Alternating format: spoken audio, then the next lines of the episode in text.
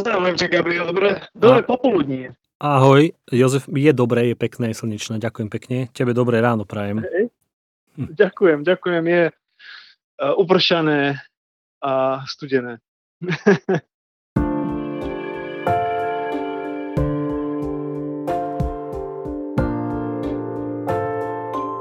Vítajte na podcaste Na každom záleží o duši, viere a spiritualite. Dnes sa rozprávame s doktorom Jozefom Síkorom. Jozef pôsobil v seniorských a pomocných pastoračných rolách pri vedení rôznych duchovných cvičení aj ako pedagóg pre misionárov. V súčasnosti dohliada alebo dohliadáš na doktorantský program v Northeastern Seminary v Rochesteri v štáte New York. Na magisterskej úrovni vedieš kurz biblického výkladu, historickej teológie a biblických jazykov – Výskumné záujmy doktora Jozefa Síkoru zahrňajú násilie v Biblii, teologický výklad a niektoré starozákonné knihy. Dobre som si to od tebe naštudoval, Jozef? Dobre, veľmi pekne si si to naštudoval. Je, je to tak zhruba, to je taký, také zhrnutie asi toho, čo tu robím teraz. Ty sa venuješ aj téme ľudí alebo postav biblického starého zákona, ktorí boli ako keby mimo Božieho záujmu a, alebo neprotežovaní ako keby. A dávaš im podľa mňa taký hlas. Zaoberáš sa nimi aj os, uh, ich osudmi v knihe The Unfavored. Ja som rozmýšľal dlhšie, ako to preložiť a ty si to už asi tak rôzne prekladal, ale celkom mi na, dobre padol názov, že neprotežovaný. To je pekné, to je pekné. To ma nenapadlo. Ja by som povedal neprivilegovaný, ale vlastne to je to isté vlastne podob, podobná, podobné vyjadrenie tej istej témy. Aj keď sa na túto tému už teším, týchto nefavoritov, neprivilegovaných v starom zákone. A predsa ma ale zaujíma tvoja taká životná kariérna cesta. Tak ty si z Čiech a študoval si v Čechách právo, potom si aj študoval v Spojenom kráľovstve v USA, robil si kazateľa v Bratislave, potom si sa presťahoval do toho New Yorku, kde si teraz a teraz tam učíš teológiu na vysokej škole. A tak mňa by zaujímalo, aké sú také hlavné rozdiely v prežívaní viery a možno, že protestantov alebo celkovo v USA a tuto. Ďakujem, to je dobrá otázka. Tak eh, zdá sa mi, že jeden z rozdielov, ktorý ma napadá, je, že Slovensko je väčšinovo katolícke, alebo väčšinovo katolícka krajina, Spojené štáty sú väčšinovo protestantská krajina. A v tom sú aj rozdielne tieto dve krajiny a aj sú podobné, lebo keď je niečo väčšinové, tak je tu riziko, že tá naša viera bude potom taká povrchná, plítka Myslím si, že to je riziko, ktoré sa tu prejavuje tiež, ako aj na Slovensku, aj, aj keď by som nechcel byť kritický ani ku katolickej cirkvi, ani k protestantským cirkvám. Na druhú stranu tiež si myslím, že v niečom sú tie krajiny podobné, ako teraz vlastne všetky krajiny, ale možno, že Slovensko a Spojené štáty to vyjadrujú alebo ukazujú výraznejším spôsobom. Myslím si, že sa mení e, situácia v spoločnosti aj náboženská situácia tým, že stredové pozície sa viacej vyprazdňujú a prevažujú krajné pozície napravo aj naľavo. A to sa týka aj náboženských eh, tém alebo cirkvy, aj spoločensky. V Spojených štátoch si myslím, že je to úplne najvýraznejšie teraz, ale myslím si, že aj na Slovensku sa to viacej prejavuje, že teda je rýchlejšie, čo ľudia zaujmú krajné pozície a udržať si pozíciu, ktorá je v strede, čo je porozoruhodné, lebo stredová pozícia v etickom vyučovaní od Aristotela cez Akvinského je taká tá hlavná, ktorá bola vyjadrovaná kresťanstvom, tak tie pozície je mm-hmm. ťažké si udržať. No možno, že niekedy tie pozície sú, môžu byť interpretované ľuďmi práve ako tie, a tiež povrchne ako tie keby vlažné, alebo tie nerozhodné, alebo tie neradikálne v zmysle toho, že, že niekto nie je schopný sa rozhodnúť a žiť svoju vieru tak, ako by mal, nie? Áno, veľmi dobre si to povedal. Presne. No, to, je, to je jeden z problémov tej stredovej pozície, že je vnímaná ako taká slabá, alebo zbabelá, mm. alebo mhm. nejasná. No, keď je niečo premyslené, tak to ešte nemusí znamenať, že je to slabé alebo váhavé. Takže myslím si, že by sa na to dalo odpovedať aj tak, ale určite je to pravda, že, že má sa za to, že teraz človek musí byť radikálny a radikálny často znamená zaujímať krajné pozície. Učíš na Northeastern Seminary v Rochesteri v New Yorku. Čo to je, keby si trošku priblížil? Je to vysoká škola, univerzita alebo čo? A čím ťa tá robota naplňa alebo zaujíma? Čím je pekná? Tak uh, Northeastern Seminary je teologická škola, teda je to vysoká škola, eh, ja vyučujem v magisterskom a doktorantskom programe. A nie je to univerzita, čo tu v Amerike najmä je chápané ako prostredie, ktoré predovšetkým podporuje výskum a nové názory a hľadanie a publikovanie. My sme oveľa viacej zameraní na praktickú službu a pomoc ľuďom, tak aby boli pripravení na vyjadrenie Božieho kráľovstva v tom ich prostredí, kde sú. Takže to je akoby to, čo tá naša škola vyjadruje, alebo čo je. Je, je v niečom, veľmi mi to vyhovuje, teda to prostredie, lebo sa snažíme byť, my hovoríme, že sme rooted and responsive, že sme zakorenení a takí reflektujúci, takže stojíme na Biblii a na v rámci takej širokej kresťanskej tradície, to je pre nás veľmi dôležité, no sme, snažíme sa byť reflektujúci a reagujúci na tú súčasnú situáciu, ktorú prežívame ako ľudia v postmodernej spoločnosti v Spojených štátoch. Tiež sa práve oproti tomu, čo som povedal predtým, sa snažíme stať v strede kresťanskej mm-hmm. tradície, mm-hmm. čo vyjadrujeme aj tým, že sme tak pekne rozkročení. Keď e, hm. človek nie je rozkročený, tak rýchlo padne. Ako to myslíš? Takže aj naši uči... prakticky. Napríklad, že teda vychádzame, e, tá škola vychádza z metodistických koreňov, ale učitelia a samozrejme potom ani žiaci nie sú len z jednej denominácie. Ani si nemyslíme, že by ľudia mali odchádzať len s takým nejakým arminiánskym metodistickým presvedčením, ktoré napríklad bolo E, pri zrodu tej školy. Takže napríklad naša učiteľka systematické teológie je luteránka, učiteľ aplikovanej teológie je baptista, učiteľ histórie, katolický kňaz. No a samozrejme potom sa to prejavuje aj v tom, kto sem príde ako študent a od ľudí, ktorí nie sú veriaci, ale vlastne hľadajú a ktorí napríklad chcú učiť náboženstvo v škole cez všetky rôzne denominácie, ktoré sa tu objavia až proste po katolických e, jáhnov, ktorí tu študujú, lebo sa im páči to naše zameranie napríklad. Takže to sa prejavuje v učení, ale tiež v tom, kto tu učí. Mm-hmm. A študent, ktorý od vás vyjde, čím je ten študent potom najbežnejšie? Nejakým reverendom, pastorom alebo ako?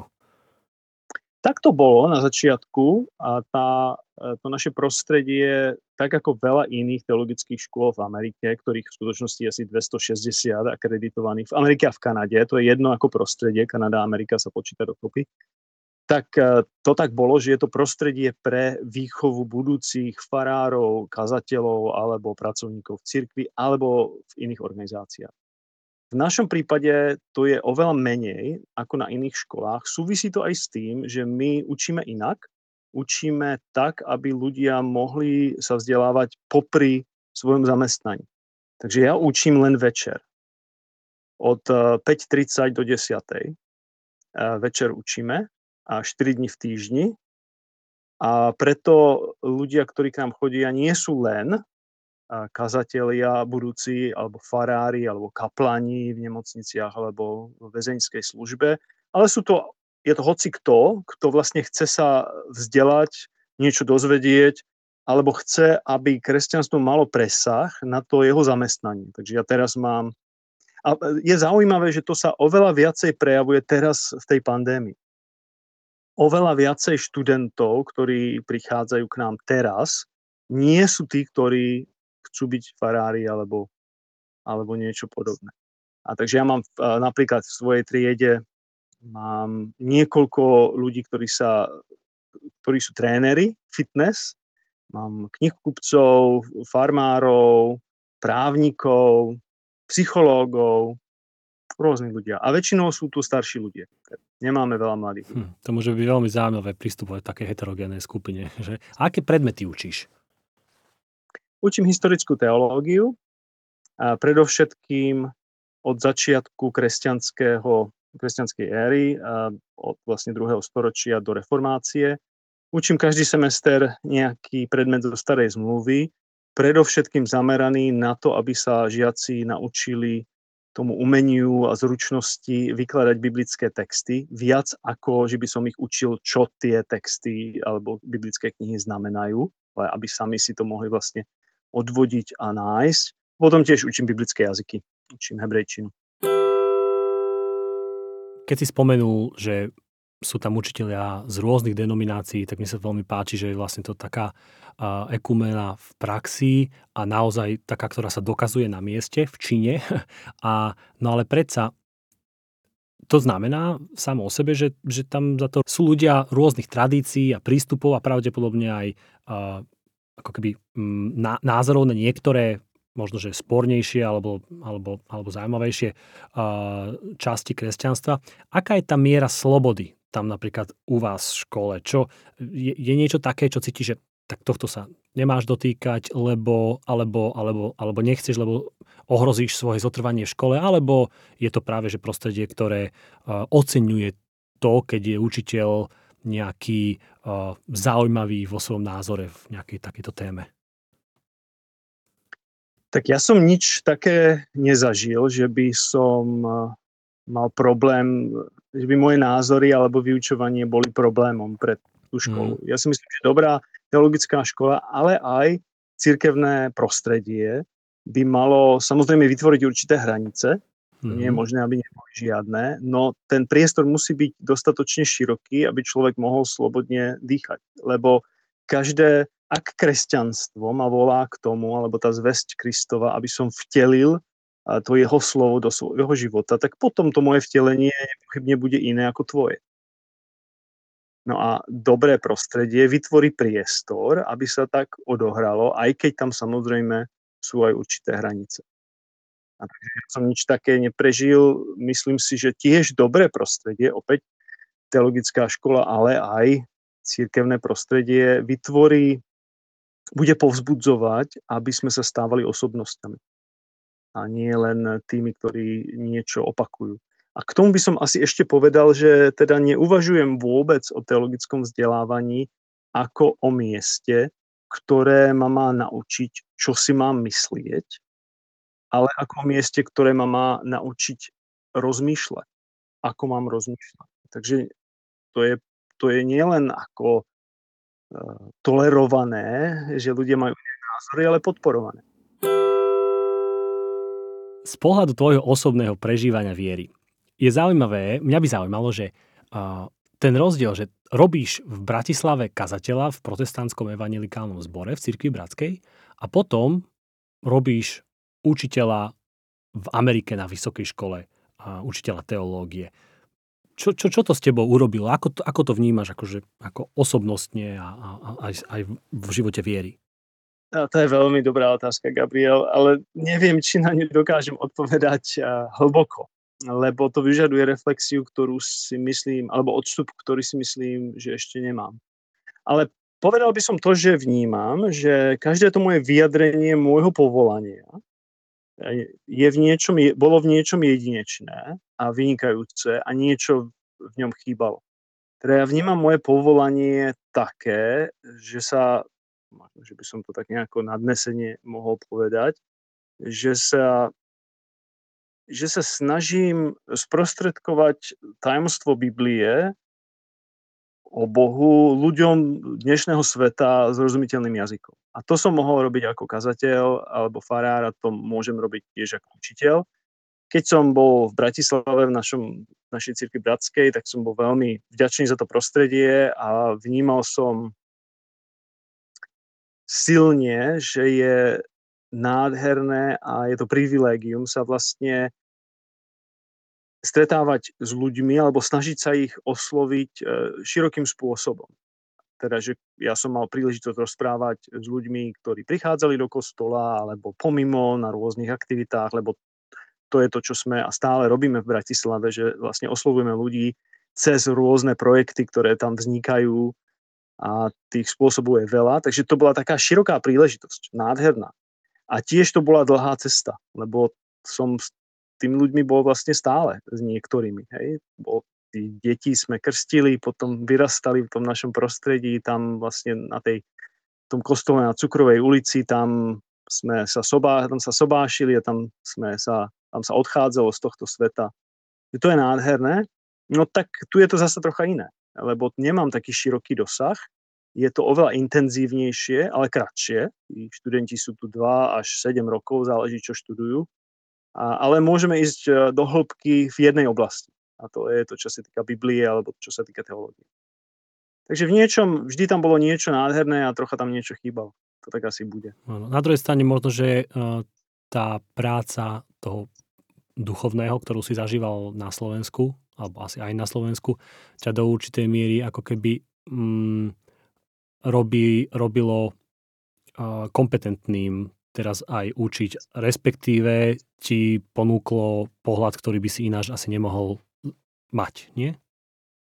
Myslím si, že hej, určite naša škola, ktorá sa veľmi kladie dôraz na to, že musíme dobre učiť, že žijeme spôsobom života, ktorý je transparentný voči našim študentom, že trávime napríklad čas v tichu spoločne s nimi a, a v modlitbe, v hľadaní, v čítaní Biblie, v lekciu Divina, tak to naše prostredie je veľmi vyberavé, kto tu môže učiť a vlastne určite nevyberáme alebo nepríjmame záujemcov, ktorí hneď prichádzajú z teologickej školy, majú doktorát a chcú učiť, ale hľadáme ľudí, ktorí sú boli angažovaní v spoločnosti a boli aktívni v cirkvi a keď už majú niekoľko rokov za sebou, tak môžu prísť. Hmm.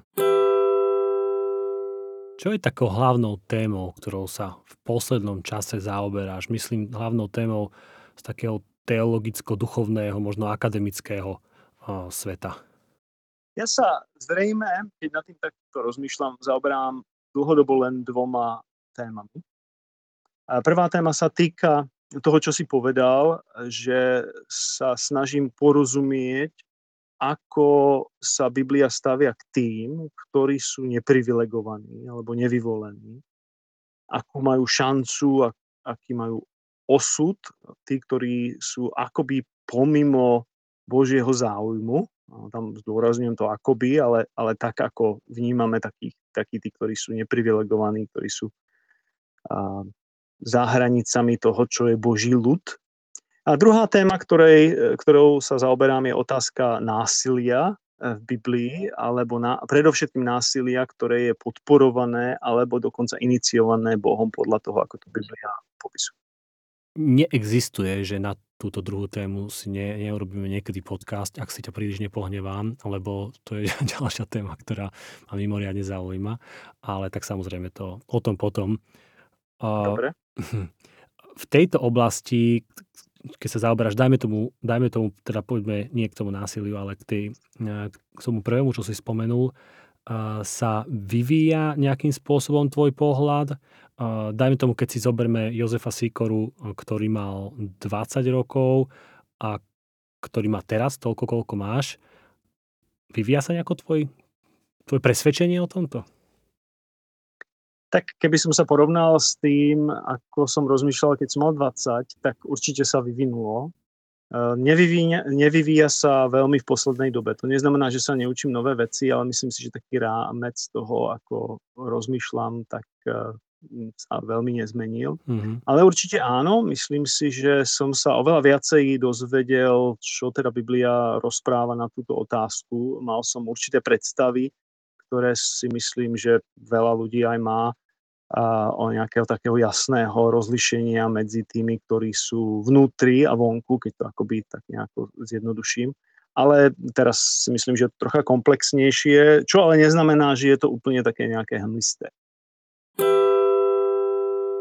Ty si napísal tú knihu The Unfavored. Mohol by si teda popísať, že ktorými postavami sa zaoberáš v tom starom zákone a tak zhruba na čo prichádzaš alebo ako o tejto téme rozmýšľaš a prečo možno, že si vôbec zvolil túto tému niekoho, kto je akoby nevyvolený alebo niekoho, kto ako keby nediktuje tú históriu alebo oni nepísali proste tú, tú, tie príbehy pravdepodobne. Tak ako si k tomu pristupoval? Výborne sa pýtaš, to je dobrá otázka. Začnem s tou Dobre, dobré otázky. Tá posledná je zaujímavá pre mňa. A teda prečo sa tým zaoberám? Lebo to som asi dlhšie nereflektoval úplne hlboko. A teraz v poslednej dobe to reflektujem oveľa viacej. tak uh, najskôr začnem tým a ty potom budeš musieť zrejme zopakovať tú prvú otázku, lebo už si nebudem pamätať, čo si sa pýtal. A teraz prečo sa tým zaoberám? V tom prostredí, v ktorom som, tak sa vnímam opäť ako niekde v strede medzi dvoma takými smermi, ktoré vlastne uvažujú o otázke voľby. V spoločnosti si myslím, že predovšetkým vyniká rozmýšľanie o tom, čo môžeme ovplyvniť v živote a ako si vyberať. Inými slovami, v spoločnosti predovšetkým prevažuje uvažovanie o našom seba určení. Teda seba určenie je niečo, čo je hlavné. Teraz také dve knihy eh, boli vydané, eh, jedna 2004, jedna 2010, vlastne o psychológii voľby, ako si vyberám. A týka sa to toho, že ako si má človek vyberať dobre, najmä v tej západnej spoločnosti, kde je toľko možností čo si môžeš vyberať a že napríklad to, veľa možností uh, zužuje možnosť voľby. Teda naopak. A dáva to, dá, tieto knihy, ktoré teraz znova čítam, dávajú rady, ako si má človek vyberať dobre, lebo to rozmýšľanie, ktoré máme, je, že my sme vlastne pánmi svojho vlastného osudu. Na druhej strane v cirkvi keď sa rozpráva o voľbe, tak sa často rozpráva nie o seba určení, ale o predurčení. Že teda Boh nás predurčil pred nejakou dobou a veľa vecí sú dané. My ich máme len objaviť. A ja si myslím, že som niekde medzi tými uh, dvoma možnosťami, lebo to, ako vnímam, že Biblia rozpráva, je, že niektoré veci sú dané a my nie sme až tak pánmi svojho vlastného osudu, lebo niektoré veci, obdarovania napríklad v živote, nastavenia, naša rodina, kultúra, jazyk, tie sú nám dané a my sa musíme s nimi vysporiadať a musíme je kreatívnym spôsobom využiť. No v iných otázkach máme samozrejme možnosť voľby alebo slobodnej vôle. Takže toto je jedno, ako by som sa nastavil vlastne v súčasnom rozmýšľaní o otázke určenia.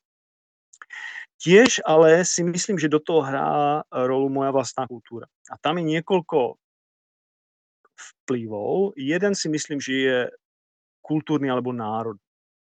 Ako Čech alebo Čechoslovák, tak si myslím, že naše, náš národ, e, český a slovenský, naše národy, možno ešte viacej český, sú nejakým spôsobom ešte viacej nastavené alebo uh, určené istým smerom a to tak, že niektoré veci, ktoré sa odohrali v našej histórii, nám boli dané a my sme s nimi nič nemohli urobiť.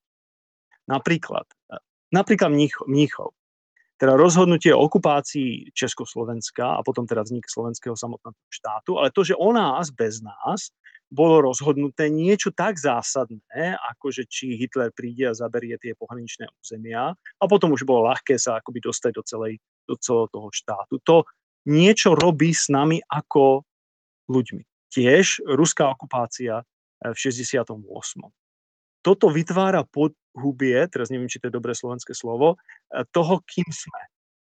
Takže ja si myslím, že tu narážam v tomto prostredí americkom, ktoré je opačné, ktoré je, že môžeš všetko, čo chceš, tak ja na to hovorím, no tak nie je to tak úplne také. Ja myslím si, že som ovplyvnený svojou vlastnou kultúrnou históriou. Tá identita moja súvisí aj s identitou Čechov a aj Slovákov. A preto si myslím, že mám bližšie k tomu rozmýšľať o tom, že niektoré veci sú nám dané. To ale neznamená, že s tým nemôžem niečo urobiť. Len to musím vedieť. A preto si napríklad myslím, a teraz to nechcem robiť, ale teraz taká politická vsúka, že súčasné, súčasná odpoveď e, Česká voči Rusku ohľad, ohľadom uh, výbuchu vo Vrbeticiach, tak je dôležitá, lebo ak to vnímam dobre, je to sebevedomé vyjadrenie, ktoré už nečaká na to, že niekto nám niečo urobil a teraz my sme len obete. A to, to tiež pozitívnym spôsobom môže formovať budúce generácie a vnímanie ľudí. Tak, takže takto by som odpovedal Voxte. No a teda ty nad tým uh, Sálom a Judou, alebo, hej, sa pýtam, rozmýšľaš v tom zmysle, že či je, či je to tak, že, že oni boli ako keby nejakým, nejakým všemocným niekým postavený v tej, ako keby v naratíve na stranu, že nejakých, dajme tomu, zlých, alebo tí, ktorí majú rozviť príbeh ako tí, ako tí záporáci, alebo nie úplne úspešní, alebo čo. A sú tu na to akurát, aby, aby na nich sa, možno na ich kontraste uh, ukázali alebo mohli zviditeľniť svojim dobrom alebo svojou vyvolenosťou tí druhí vyvolení. A ty sa, ak sa správne rozmýšľam, pýtaš, či je to tak, alebo či je to tak len z pohľadu tých, ktorí písali tie príbehy. Ja by som pokúsil sa to trocha presmerovať, tú otázku, mm-hmm. lebo si myslím, že sme, by sme týmto skočili príliš do hlbokej vody. Sám som sa prekvapil zač... svojou otázkou ináč, takže... Treba, treba začať pri brehu. tak ja by som začal inak. Spomenul by som dva texty z Biblie, ak môžem. Prvý je z knihy Genesis 12. kapitoly, povolanie Abraháma, lebo tam vlastne tá otázka vyvolenia začína v príbehu Abraháma. Tak v 12. kapitole tam je tretí verš, a ten tretí verš je pomerne taký určujúci pre rozmýšľanie o vyvolení e, v starej zmluve, čo je také hlavné miesto, ktorým sa zaoberám. Tam sa píše, požehnám tých, čo teba žehnajú a tých, čo tebe zlorečia, preklajem. A potom to pokračuje ďalej, v tebe budú požehnané všetky pokolenia zeme, ale ide mi o tento jeden, jednu vetu. Požehnám tých, čo teba žehnajú a tých, čo tebe zlorečia, preklájem. A možno teda využijem to, že tu fungujem ako učiteľ, že by som sa opýtal teba, že o koľkých skupinách, ktoré skupina, skupiny sa, sú tu popísané? No podľa mňa sú tu tam dva, ako keby, e, dva kraje. Tí, čo sú jasne za, alebo žehnajú mu, a potom tí, čo sú jasne proti, ale myslím si, a by som predpokladal, že najväčšia skupina je stred, tretia skupina. Aha, a tre- kde je tá tretia skupina? Tí, čo sa nestarajú o Abrahama, alebo že, či, či mu žehnajú, alebo, alebo protirečia. Že nie je podľa mňa len, dv, nie sú len dve odpovede, že milujem ťa alebo nenávidím, ale aj tá, že nezaujímaš ako nejako má, žijem si svoj život a nemusí sa naše osudy pretnúť. No to je veľmi zaujímavé. To je veľmi zaujímavé. Tá tretia skupina, o ktorej ty rozprávaš, že nestarám sa alebo nezaujímam mm-hmm. sa, tak tu teda nie je popísaná v tej vete, lebo v tej sú tie dve polohy, jedna skupina sú tí, ktorí žehnajú uh, Abrahámovi a tí budú teda požehnaní a potom sú tí, ktorí zlorečia a tí uh, prepadnú kliatbe. A takže zatiaľ nechajme tú tretiu skupinu, ktorú si popísal a, a k tomu by som len povedal dve také veci, ale dodal by som dve pozorovania. Prvá je, prvé pozorovanie ktoré teda v tomto, čo ja teraz citujem ekumenický preklad, tak e, to sa stratilo v tom ekumenickom preklade a nemusí to byť až také dôležité, ale je to zaujímavé, že teda tí, ktorí žehnajú, sú vyjadrení v plurále a ten, ktorý zlorečí, je len jeden. To je v origináli, tak hej? Že v... Áno, áno mm-hmm. Čo ale nemusí znamenať veľa, lebo to môže byť taká štilistická snaha ten, ten protiklad, ktorý tu je, e, zdôrazniť. Na jednej strane sú tí, ktorí žehnajú, tých je aj veľa, ale potom tí, ktorí zlorečia, tých tiež, tých teda je málo, alebo jeden. Ale môže to niečo znamenať aj teologicky, teda, že tí, ktorí zlorečia, tak tých bude menej. Alebo, že voči tým, a to, to tiež súvisí, obidve sú pravdivé, keď sa pozrieme na celú starú zmluvu, že voči tým, ktorí zlo, zlorečia, sa Boh akoby správa tak nejakým konkrétnym spôsobom. Tam je viacej voči tomu, ktorý také veci robí, ale to jeho požehnanie je také liberálne, to sa rozhadzuje uh, na veľa. Tak to len to je prvá vec, ktorú by som povedal, ktorá sa stráca často, alebo nie vo vše, v niektorých anglických prekladoch sa napríklad objavuje, ale v tomto ekumenickom preklade sa to stratilo. A tiež by som chcel povedať, že tam je aj tretia skupina skrytá, ktorá je tam popísaná, o ktorú si tiež popísal, ale často o nej neuvažujem. A tu sú tri skupiny. Tu, si tí, tu je tí, ktorí žehnajú, tí, ktorí zlorečia a Izrael. Abraham. Takže stará zmluva popisuje tri rôzne skupiny ľudí. Popisuje Izrael ako vyvolený ľud, popisuje tých, ktorí nachádzajú svoje požehnanie vo vzťahu k Izraelu a potom sú tí, ktorí nachádzajú nejaký taký temný osud opäť vo vzťahu k Izraelu. Môžem ešte e, zacitovať iný text? Áno, určite, určite. Neviem, či tam, neviem, či tam máš Bibliu. Uh, nemám. Ako mám, ale musel by som sa postaviť asi dole sluchátka a ísť inde, takže... Tak dobre, tak ja budem tu zacitujem. Toto je, toto je taký verš, ktorý je taký stratený eh, v proroctve Jeremiáša.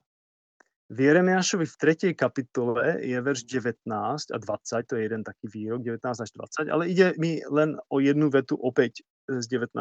verša. Tam, tam, sa, tam sa píše, Boh hovorí, myslel som si, a teraz povie taký výrok, ktorý je ako otázka, retorická otázka, eh, teda nečaká na ňu odpoveď a hovorí, ako ťa zaradím medzi synov a dám ti vytúženú krajinu, najskvostnejšie dedičstvo národov.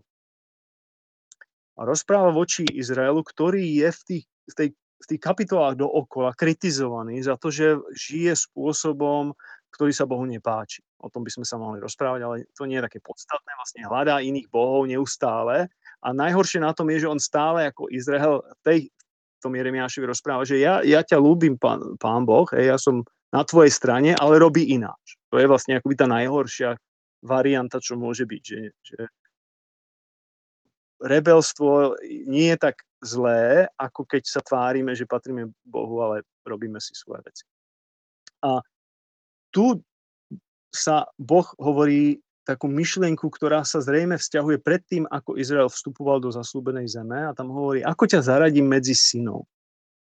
Tu je zasa ten vyvolený, ten Izrael, ktorý má byť zaradený medzi synov, ale predtým nebol. Čo vyvoláva otázku, že kto teda ten Izrael je. A roháčkov preklad, som sa pozrel, to dopoveda a hovorí, a ako ťa zaradím medzi, medzi synov, o dcéro. Izrael je v tom hebrejskom texte popísaný e, v, v ženskom rode, čo sa stáva často, najmä teda v Jeremiášovi.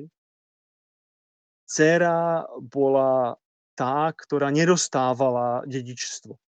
Lebo sa očakávalo, že si zoberie muža a potom bude vlastne žiť na domácnosti a toho svojho manžela a bude žiť z toho dedičstva, ktoré dostal jej muž teda veľmi zlé, keď si nemala, nemala muža, lebo potom si nemala ani z čoho žiť, ako správa napríklad kniha. A tu on hovorí, Izrael, ty si dcéra, ktorú ja som sa rozhodol postaviť medzi synov a dokonca dám ti vytúženú krajinu, najskostnejšie dedičstvo národov. A tam sú tie ďalšie, ďalšie dve skupiny popísané, skryté. Tu sa rozpráva o iných národoch ako o synoch. Hmm. Ako keby o viac privilegovaných pôvodne. Jednoznačne. Jednoznačne, áno. To, to, takže to, čo ja chcem zdôrazniť a čo som sa naučil nové, by som povedal za tých 25 e, rokov alebo koľko, tak je, že teda tie okolné národy, ktoré sú okolo Izraela, alebo iné národy, nie sú stratené alebo pomimo Božího záujmu. Ale dokonca tento text hovorí, však vy ste tí synovia. Ste súčasťou Božej rodiny. No ale potom je tam aj tá ťažoba vyvolenia, alebo to, čo je na tom tragické, že Izrael dostane dedičstvo, ktoré niekomu z tých okolistých národov patrilo. A to je tá tretia skupina, tí, ktorí sú nejakým spôsobom zbavení toho vyvolenia. Alebo sú nejakým spôsobom uh, proti vyvolení.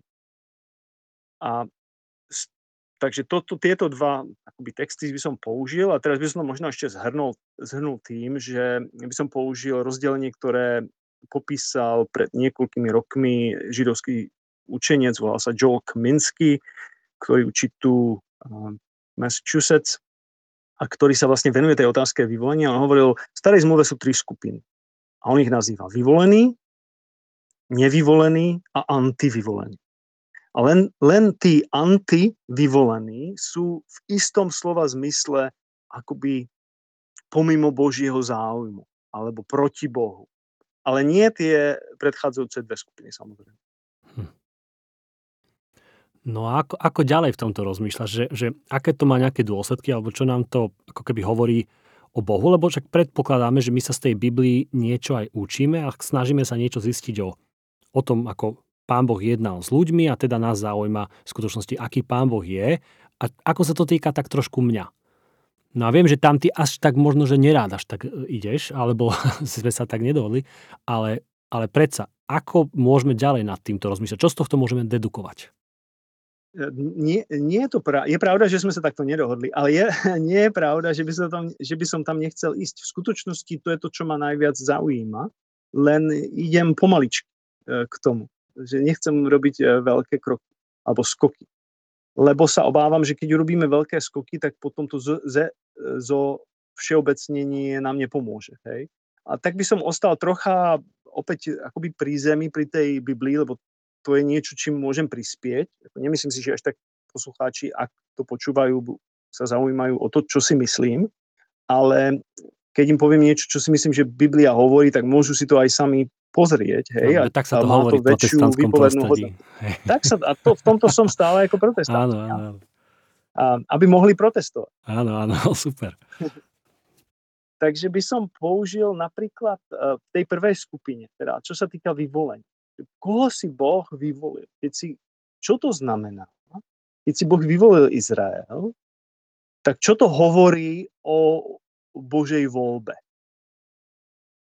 A kniha, ktorá najviac popisuje Božie vyvolenie, je 5. kniha Možišov, Deuteronomium. A tam sa píše o všetkých týchto troch skupinách. Takže tam sa viacej akoby dozvieme, ako sú, čo sa odohráva vo vzťahu k vyvoleným a nevyvoleným a tak ďalej. Takže čo sa týka vyvolených alebo tých privilegovaných, tak napríklad uh, by som si tu našiel z 5. knihy Možišovej 7. kapitola je veľmi uh, o vyvolení a tam Napríklad sa píše v 7. kapitole Deuteronomium 7 až 8 sa hovorí, hospodin si vás zamiloval a vyvolil nie preto, že by ste boli početnejší než ostatné národy, veď medzi všetkými národmi vás bolo najmenej. Dve poznámky. Prvá, vyvolenie súvisí s láskou. Keď si Boh vyvolil Izrael, znamená to, že si zamiloval Izrael. A keď súvisí vyvolenie s láskou, tak sa nedá racionálnym spôsobom úplne vysvetliť. Lebo keď napríklad si snubenci slubujú slub, tak my sme na, na Cukrovej ulici, keď v kostole mali sobáš, tak sme sa ich pýtali, vyvoluješ si tu prítomnú Anešku Šafárovú ako jedinú spomedzi žien. A tak ďalej. Voľba súvisí s láskou. Takže vyvolenie Izraela súvisí s tým, že Boh sa zamiloval. Teraz zasa by sme sa mohli rozprávať viacej o tom, ale chcem mimo iné teda povedať, že tým pádom sa to nedá úplne racionálne vysvetliť, lebo nemôžeš povedať, že ja som sa si zobral linet, lebo neviem čo, bola ah, taká, mm, taká. Mm. Tak áno, do istej miery, ale je tam niečo viacej. To si racionalizuješ hlbšie, vlastne. Hej, Presne hej, tak, už sa to nedá popísať. Tak tom je aj krása, ale aj ťažoba toho vyvolenia. Ale druhá vec, ktorá tu je, je, že je tu nejaký dôvod. Neboli ste, neboli ste početnejší ako iné národy, ale bolo vás najmenej, alebo, inými slovami, boli ste najmenší. Vyvolenie Dávida je podobné. Dávid je vyvolený ako král a on vlastne, keď na tej, na tej hostine e, obeť, tam tom obetovaní, keď Samuel má vybrať e, z jeho rodiny budúceho kráľa, tak uh, oni ho ani nepozvú. Lebo ani ich nenapadne, že by ten Dávid, ktorý je najmenší, naj, taký najmenej významný, mohol pripadať do úvahy. No ale tento je. Takže Božie vyvolenie, Boh si vyberá to, čo iní si nevyberú. Izrael je vlastne reprezentuje tých, ktorí sú pomimo Božieho záujmu, ktorí nie sú mocní, ktorí nie sú vzdelaní, ktorí nie sú silní, ktorí nemajú čo ponúknuť. Tak to sa, týka, to sa týka vyvolenia. No a môžeme na tým vyvolením, lebo jedna vec je reagovať na to, že áno, vidíme v Biblii asi ten ako keby vzor, že, že asi aj v Novom zákone, že, že Boh ako keby tie, tie krásne paradoxy, že si áno, vyvoluje, alebo vy, vyvolieva, vyvoluje uh, tých malých, tých posledných, tých, uh, ktorí outcasty, ktorý spoločnosť možno, že nevníma ako, ako tých výťazov, ale práve naopak, ktorí sú tí na periférii. A, a to je krásne a ako keby, ja to zjednodušujem, hej, a na nich ako keby si uh, ukazoval svoju milosť a, a, a krásne som to počul, že, že vlastne, že z blata, sa, sa, z blata vytvára zlato. No, ale ja, mňa by zaujímalo skôr ešte to jedno, že uh, môže byť, že zle rozmýšľame nad tým, že keď je niekto vyvolený, tak niekto zá, zásadne musí byť nevyvolený. Že vyvo, vyvolenie musí byť na úkor niekoho iného. Alebo proste idem bokom a zbytočne rozvíjam tému, ktorá nie je dôležitá. Lebo mňa tam trošku, ja mám nejaký obraz Boha, aj viem, že ho, že ho, mal by som ho mať taký likvidný a možno, že ho búrať skôr, ale predsa a môj obraz Boha je taký, ktorý má a, lásku a, nekonečne veľa lásky. A, a nemusí niekde niekomu lásku ubrať, keď niekomu chce pridať. Čiže to je takéto dualistické rozmýšľanie, že keď niekoho si vyvolím, tak niekoho od, odlúčim. Je to tak, alebo toto vyvolenie nie je také, že by niekoho iného vyčleňovalo? Pýtaš sa dobre, opäť, a je to širokým spôsobom diskutovaná otázka. Napríklad v tom našom v kontexte, v ktorom žijem, americkom sa tu objavila uh, taká učiteľka vlastne náboženstva, ktorá napísala aj knihu na túto tému, ktorá, uh, ktorá kritizuje práve túto otázku vyvolenia a toho kresťanského vnímania vôbec monoteizmu. Však Boh má predsa nekonečne veľa lásky a nie, nie je to tak, že by niekoho privilegoval a niekoho neprivilegoval. Sme všetci na tej istej rovine. Na jednej strane s tým súhlasím a samozrejme všetko naše uvažovanie o Bohu je proste nedostatočné. To, to je úplne jasné, že aké je, akékoľvek naše názory a predstavy, aj keď sú podporené, podporené Bibliou, tak sú len veľmi obmedzené a treba ich pobrať na ľahkú váhu. Na druhú stranu si myslím, že ten, táto téma vyvolenia v podstate reflektuje svet, v ktorom žijeme, v ktorom nie je všetkého dostatok. Lebo ja nemôžem všetko v živote. Sú veci, ktoré, ktoré sú mi dané, mám obdarovanie, ale sú veci, ktoré tiež nezvládam. Sú veci, ktoré dokážem robiť výborne a sú veci, v ktorých potrebujem pomôcť. A takto ja vlastne preklápam tú otázku vyvolenia a nevyvolenia. Vyvolení, e, otázka vyvolenia je dôležitá pre tie oblasti môjho života, v ktorých ich zvládam a ktoré majú svoje vlastné obrovské rizika. Napríklad pícha, napríklad e, sebastrednosť, seba dostatočnosť. A Biblia práve na tých príkladoch vyvolení ukazuje rôzne lekcie a príbehy, ako je toto obrovské riziko pre ľudí, ktorí sú vpredu, ktorí majú veľkú zodpovednosť, ktorí dokážu veci. No na nich číha iné, iné prekážky alebo nebezpečenstvo ako na nás alebo mňa v tých situáciách, v ktorých nevládzem alebo neviem. Tam mám, tam mám iné problémy, iné otázky.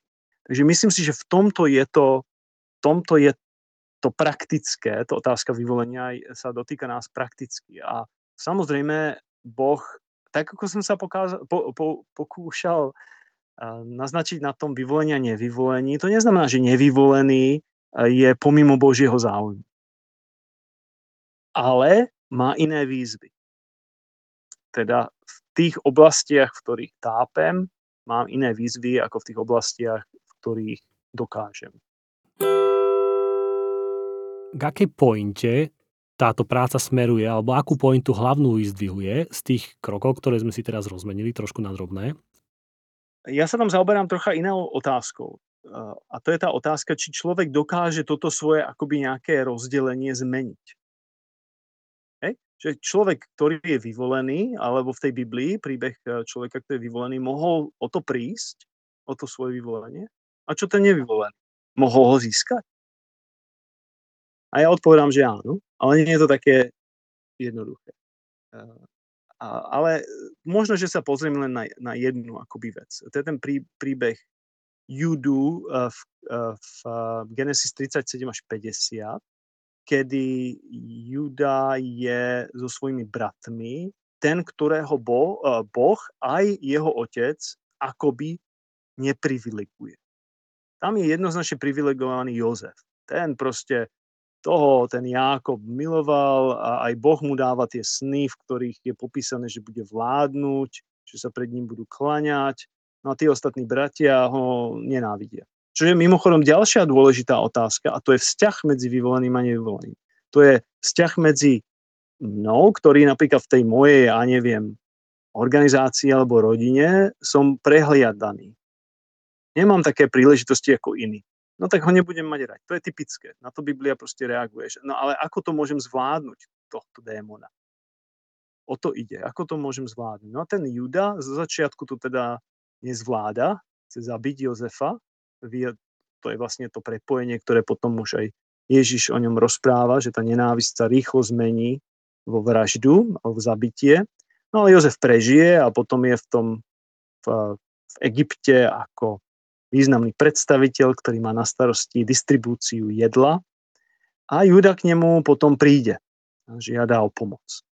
A Jozef sa snaží nejakým spôsobom zrejme zistiť, či tí bratia sa neobrátili voči Benjaminovi, podobne ako voči nemu. Lebo Benjamín, keď ten Jozef odíde, sa stane, teraz, teraz on sa stane vyvoleným toho svojho otca Jákoba. Čo je paradoxné, že teda tí nevyvolení sa snažia zbaviť toho vyvoleného, no ale nič z toho nemajú.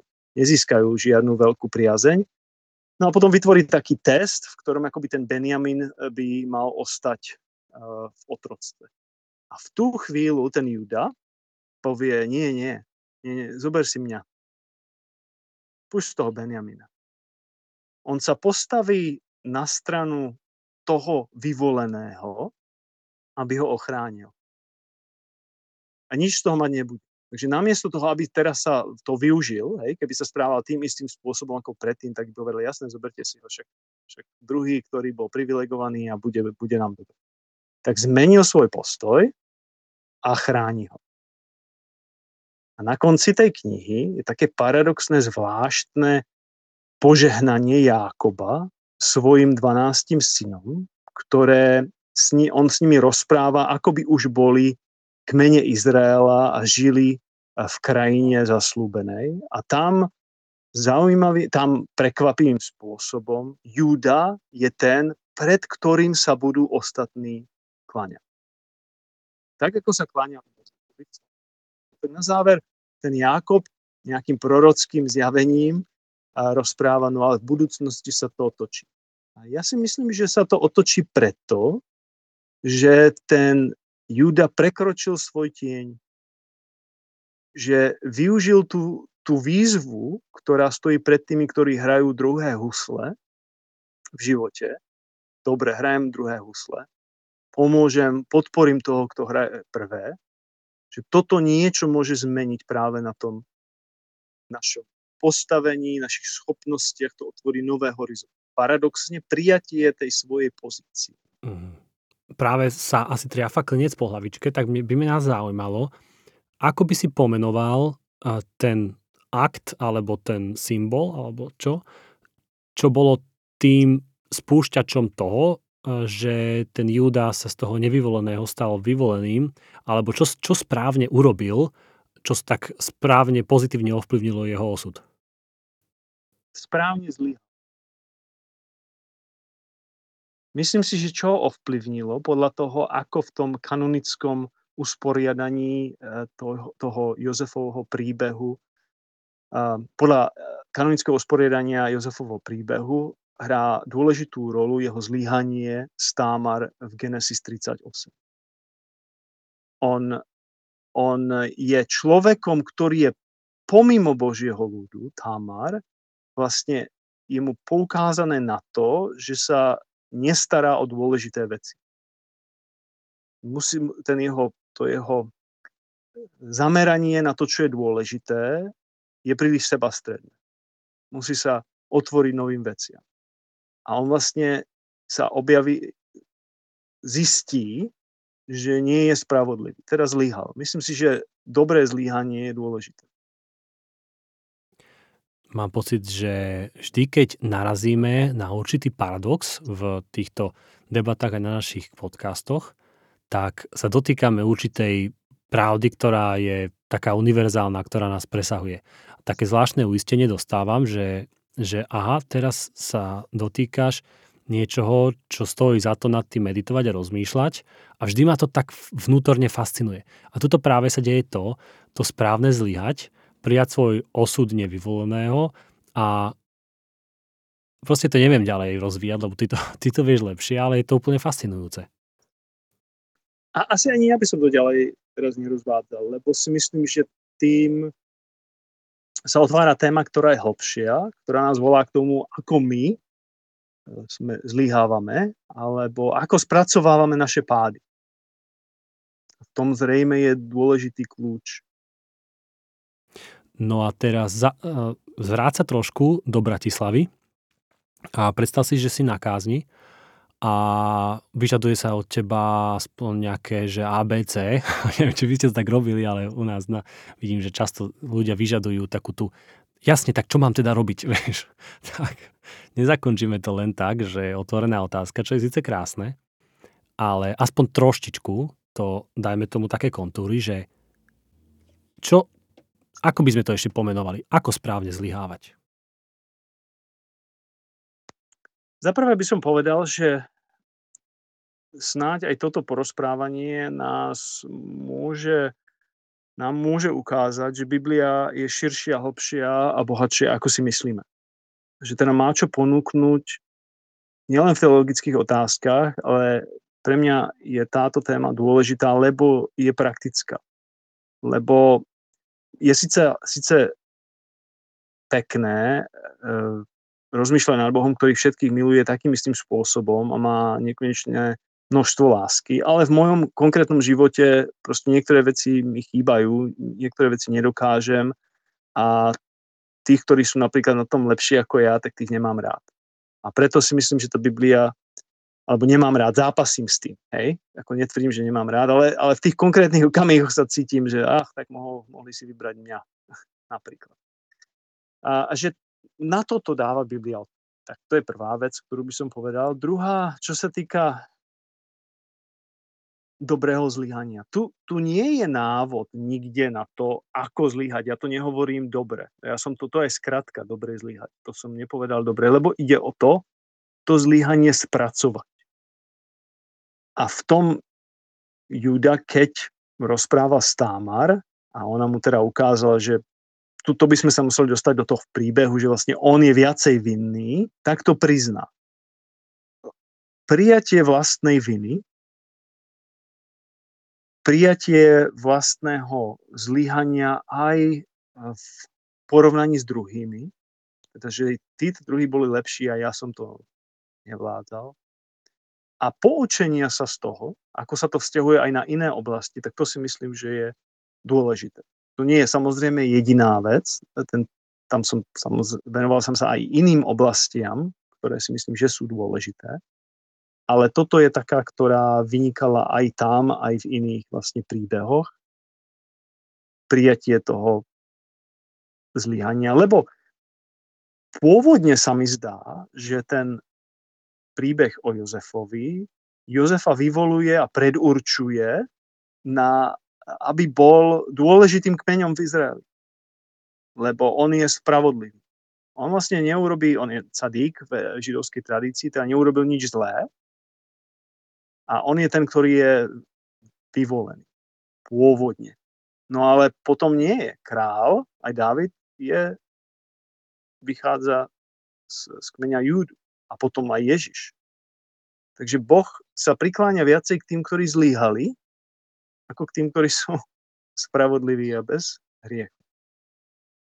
To súvisí samozrejme s tým vyberaním si toho, ktorý je najmenší. Uh-huh. A je zaujímavé, že, že ja také pop- populárne trošku do toho vsúky že, že vlastne skoro každý hrdina Biblie má vo svojom príbehu popísaný nejaké celkom vážne fatálne zlyhanie. Ja ne, nevyznám sa v Biblii až tak dobre, ale keď si tak spomeniem, idem od konca, hej, že nejaké Ježišovo, a Petrovo zapretie Ježiša, um, Dávidov, v, v, ako to povedať, ten, ten sex s tou, s tou slečnou, Bačebou. A, a, a každý možný má, má popísanú nejakú, nejak, nejaké takéto zlyhanie. A, a vôbec to, tá tradícia, ktorá písala tie texty, sa to nesnaží ako keby ututlať, ako keby to stavia nie že ani na piedestál, ale sa mi zdá, že ako úplne plnohodnotnú uh, časť toho života a až takú formatívnu, ktorá je úplne ako keby, že, že aj, toto je, aj toto si, že asi aj zlyhanie, aj, aj, aj, aj úspech a tak ďalej. A mne je ešte posledné, čo je veľmi povzbudivé z tohto čo, celého, čo sa rozprávame, či už ten človek môže, alebo keď rozmýšľam subjektívne, či už mám pocit, že som v niečom zlyhal, nezlyhal, či už mám pocit, že som dostal v niečom menej ako iný, narodil som sa chorý, imobilný, neviem čo všetko možné, narodilo sa mi chore dieťa. Alebo som niečo urobil sám zle, alebo ešte aj do toho som sám svojimi uh, nešťastnými krokmi a zlými, aj morálne, eticky možno, že krokmi uh, spôsobil zle, urobil zle či sebe alebo druhým. Zdá sa mi, že z tohto všetkého, aspoň Biblia tu predstavuje Boha, ktorý sa takémuto človeku nestavia chrbtom, ale ponúka zvláštne až také záhadné procesy, kde toto môže zvrátiť. Súhlasím. Veľmi dobre si to povedal. Určite Biblia stále a stále sa neskrýva pred e, morálnymi zlyhaniami svojich vlastných hrdinov. Vlastne všetci hrdinovia v Biblii alebo postavy, žiadna nie je úplne biela, keď vynecháme Ježiša. Všetci v niečom urobíme niečo dobré a niečo zlé preto ja si myslím, a je, ja by som súhlasil s tou tvojou poznámkou, ktorú si predtým povedal, že teda Boh má nekonečné množstvo lásky. Ja by som ju preformuloval a povedal, že Boh dáva každému šancu. A pre mňa je dokonca lepšie, keď počujem z tej Biblie, že ale tvoja šanca vyzerá inak ako niekoho iného. Že to nie je také univerzálne, že všetci majú takisto všetkého. Však to nie je úplne pravda ľudia, ktorí sa narodia, tak presne ako si povedal, hej, v inom prostredí narodia sa v krajine, ktorá nemá také možnosti, nemá také vzdelanie, nemá také príležitosti, no tak oveľa menej budú hľadať svoje povolanie ako ja, ktorý mám toľko možností, som študoval v niekoľkých krajinách, teraz už bývam v štvrtej, piatej alebo ktorej, a že to predsa je úplne iné. Takže nepomohlo by mi, ako keby som počul no všetci sme na tom takisto. Nie, nie sme takisto. Ale všetci majú šancu, ale tie príležitosti a prekážky sú iné. A teraz tá Biblia dokáže nastaviť tie rôzne prekážky, takže sa v tom viacej dokážem nájsť. A, a ísť, akoby využiť tú šancu, ktorá je mi daná. Lebo aj to vyvolenie, aj to nevyvolenie nie je ako konečná stanica.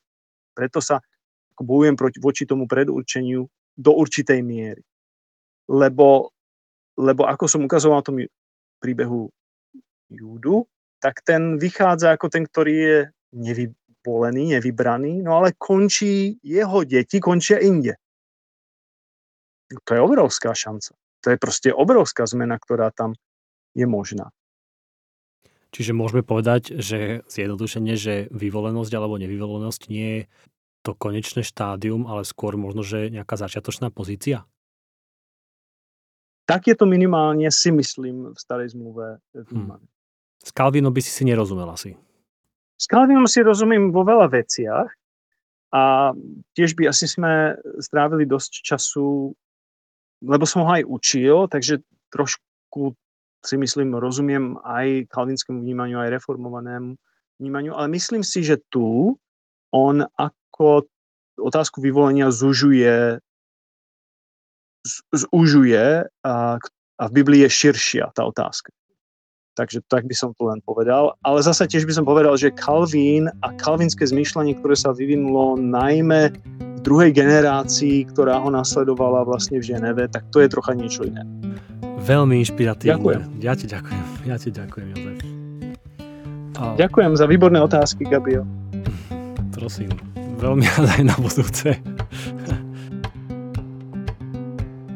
Počúvali ste epizódu podcastu Na každom záleží s Jozefom Sikorom. Vaše nápady, otázky a pripomienky nám môžete posielať na e-mail gabriel.jpk.sk Budeme vám veľmi vďační, ak nás podporíte.